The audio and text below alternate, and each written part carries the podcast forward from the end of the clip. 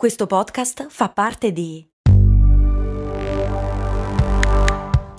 Voice Podcast Creators Company. Hi, I'm Daniel, founder of Pretty Litter. Did you know cats tend to hide symptoms of sickness and pain? I learned this the hard way after losing my cat, Gingy. So I created Pretty Litter, a health monitoring litter that helps detect early signs of illness by changing colors, saving you money and potentially your cat's life. Pretty Litter is veterinarian developed, and it's the easiest way to keep tabs on your fur baby's health right at home. Go to prettylitter.com and use code SPOTIFY for 20% off your first order and a free cat toy. Terms and conditions apply. See site for details. Ogni giorno mi sveglio e so che nella mia casella email ci sarà almeno un comunicato stampa di un'azienda che annuncia il suo ingresso nel metaverso. C'è solo un problema. Il metaverso non esiste. E allora come fanno le aziende a entrarci? E come fanno, stando a una miriade di articoli pubblicati in ogni angolo del globo, le persone a sposarsi nel metaverso, a speculare nel metaverso, a partecipare a eventi nel metaverso, a lavorare nel metaverso e addirittura a subire molestie nel metaverso? Io sono Andrea Daniele Signorelli e a queste domande risponderemo nella prima puntata di Crash, la chiave per il digitale.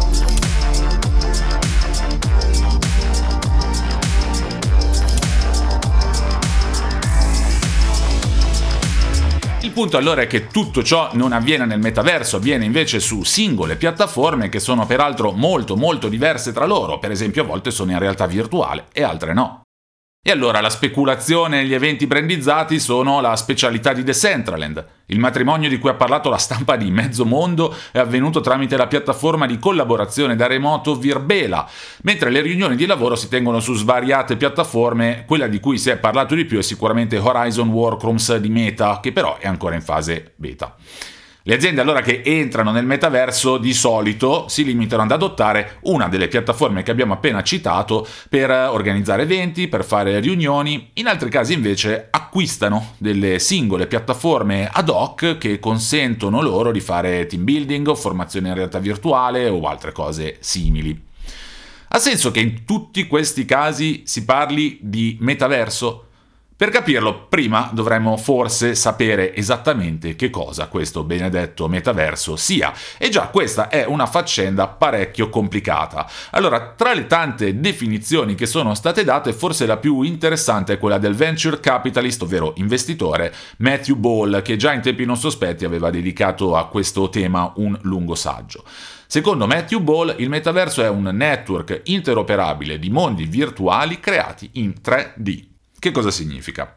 Significa che il metaverso dovrebbe essere un vasto ambiente digitale in cui è possibile spostarsi senza soluzione di continuità da una piattaforma 3D all'altra.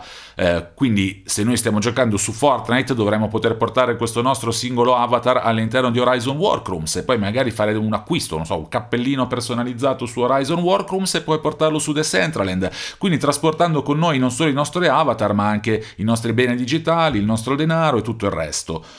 Bene, tutto questo oggi non esiste e poi vedremo meglio più avanti che non è affatto chiaro se e quando potrà prendere forma.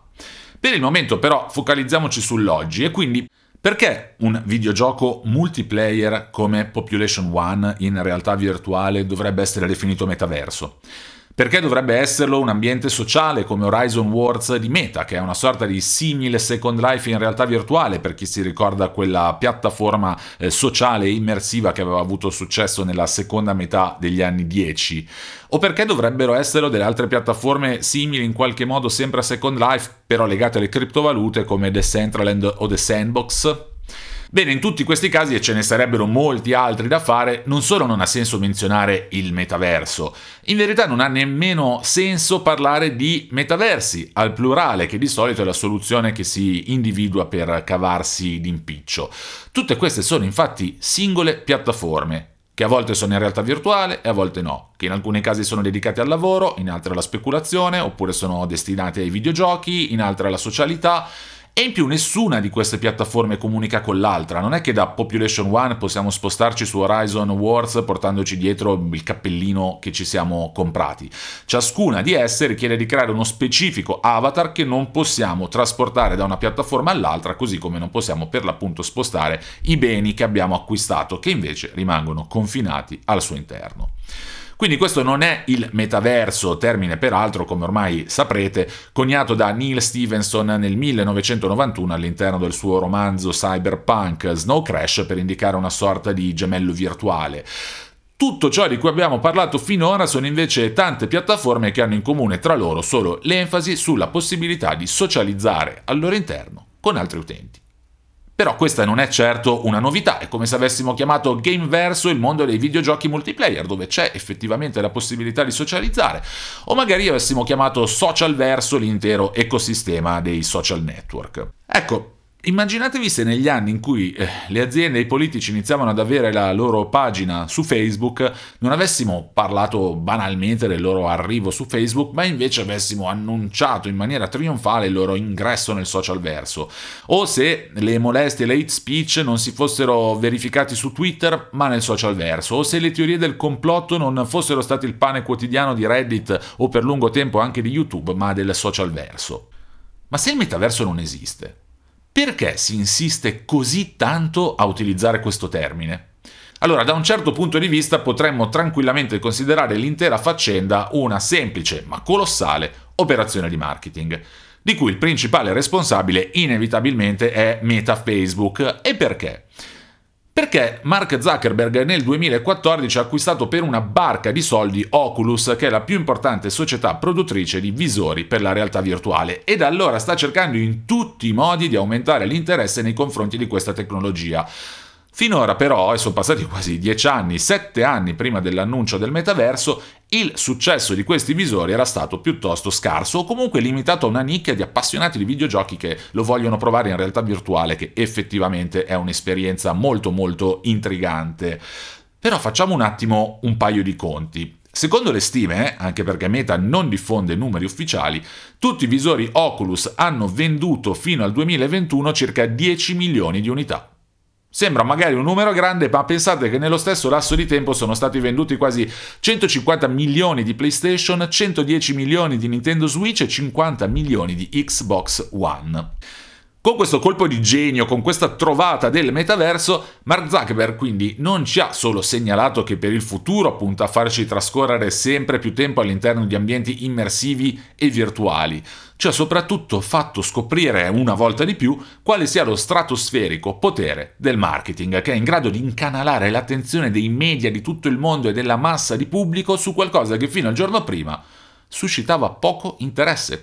Però attenzione perché ad approfittare del gran parlare che si fa del metaverso non sono soltanto Meta e tutte le altre società che stanno puntando in modi diversi su questa prospettiva, sono anche una miriade di società di consulenza, di analisi e simili che hanno trovato una vera e propria gallina dalle uova d'oro che permette di offrire i loro servizi ad aziende che vogliono capire come si fa ad entrare nel metaverso, che ovviamente suona meglio di dire potete aprire un negozio in Decentraland o potete lavorare in realtà virtuale, poi di quello che si tratta, ma non è qualcosa che dico io o soltanto io, per esempio un esperto di videogiochi che scrive per The Droom come James Watley ha scritto, e cito, Chiunque vi dica che sta facendo qualcosa nel metaverso o non ha idea di che cosa stia parlando oppure vi sta volontariamente fuorviando. Se a questo ci aggiungiamo che il metaverso viene spesso accostato ad altre complesse innovazioni come il Web3, gli NFT o la realtà aumentata con cui in verità si sovrappone solo parzialmente, si capisce perché ci sia tutta questa confusione. Ora, se fossi un, un teorico del complotto, un complottista e non lo sono,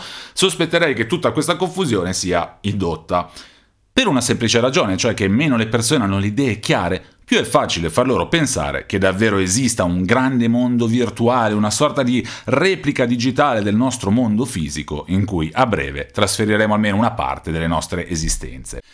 In realtà questa, per ammissione di più o meno tutte le realtà che ci stanno puntando, partendo da Meta e da Epic Games, che è la società produttrice di quel fenomeno dei videogiochi che è Fortnite, questa prospettiva è solo l'utopistica e lontanissima ambizione finale, ovvero quella di rendere il metaverso un ambiente unico e interoperabile, in cui tutte le realtà sono collegate tra loro. Una sorta di World Wide Web immersivo in 3D e in realtà virtuale che permette di spostarci tra Fortnite, Horizon Worlds, Decentralands e tutti gli altri, come dicevamo prima, con la stessa facilità con cui oggi ci si sposta nel web utilizzando un semplice browser. This episode is brought to you by Shopify. Forget the frustration of picking commerce platforms when you switch your business to Shopify, the global commerce platform that supercharges your selling wherever you sell. With Shopify, you'll harness the same intuitive features, trusted apps, and powerful analytics used by the world's leading brands. Sign up today for your $1 per month trial period at shopify.com slash tech, all lowercase. That's shopify.com slash tech.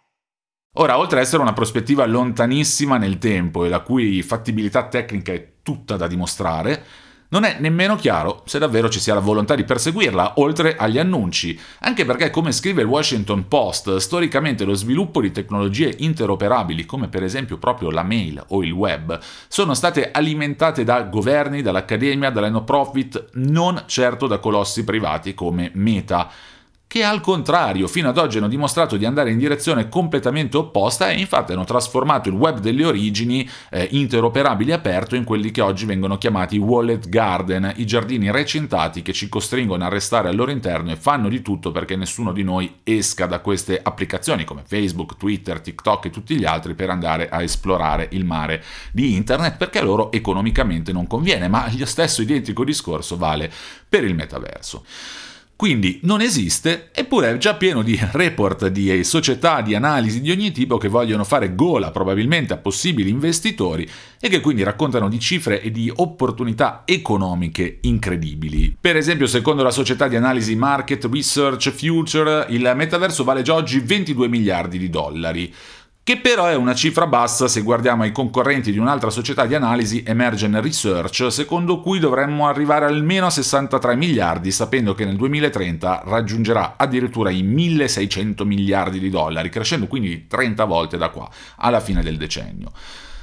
Che dovremmo allora pensare di Bloomberg Professional Services, secondo cui il metaverso nel 2020 ha già generato un giro d'affari pari a 500 miliardi, però da qua al 2024 affronterà una crescita che lo porterà a 800 miliardi. Quindi vedete cifre peraltro completamente diverse, eh, a volte colossali, a volte più ridotte, ma soprattutto viene da chiedersi come faceva, secondo Bloomberg, il metaverso a generare già 500 miliardi di dollari nel 2020 quando ancora nessuno ne aveva parlato?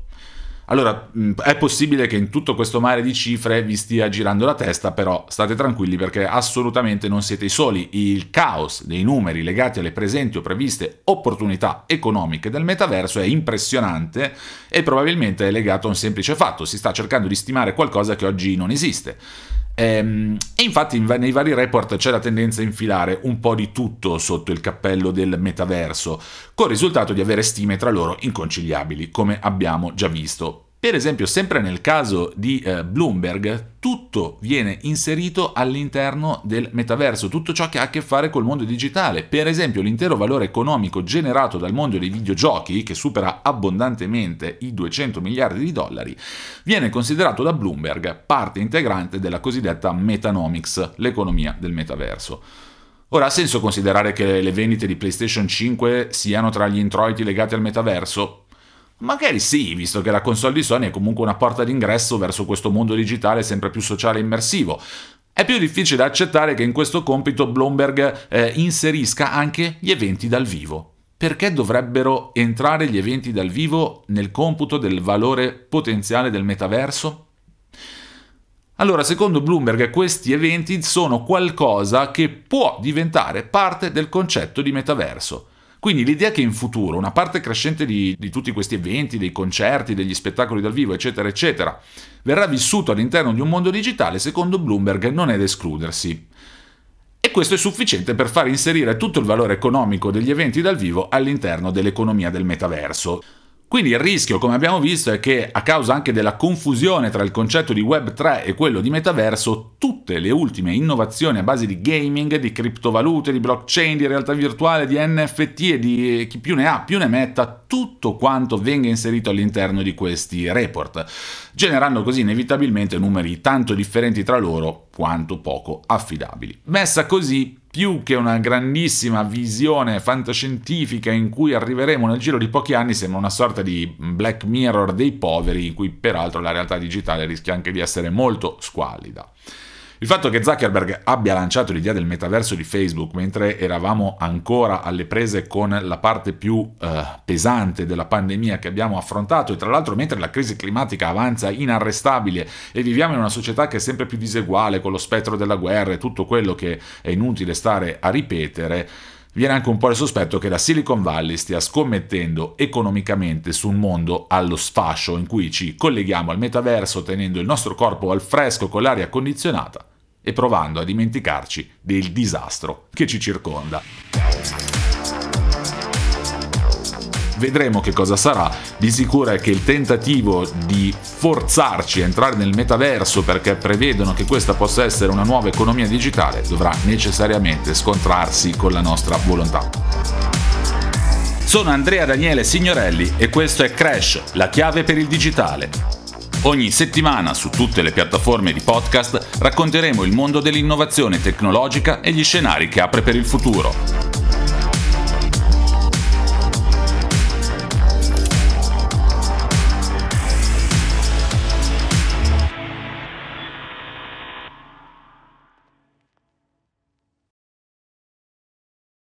Vacanze in Sicilia o in Sardegna? Con i traghetti GNV porti tutto quello che vuoi, ti rilassi fino a destinazione e se prenoti entro il 14 maggio, posto ponti a partire da 33 euro. Non c'è modo migliore per andare in vacanza. Scopri i dettagli su gnv.it. Offerta valida sulle linee Napoli-Palermo e Genova-Olbia, 10.000 posti disponibili.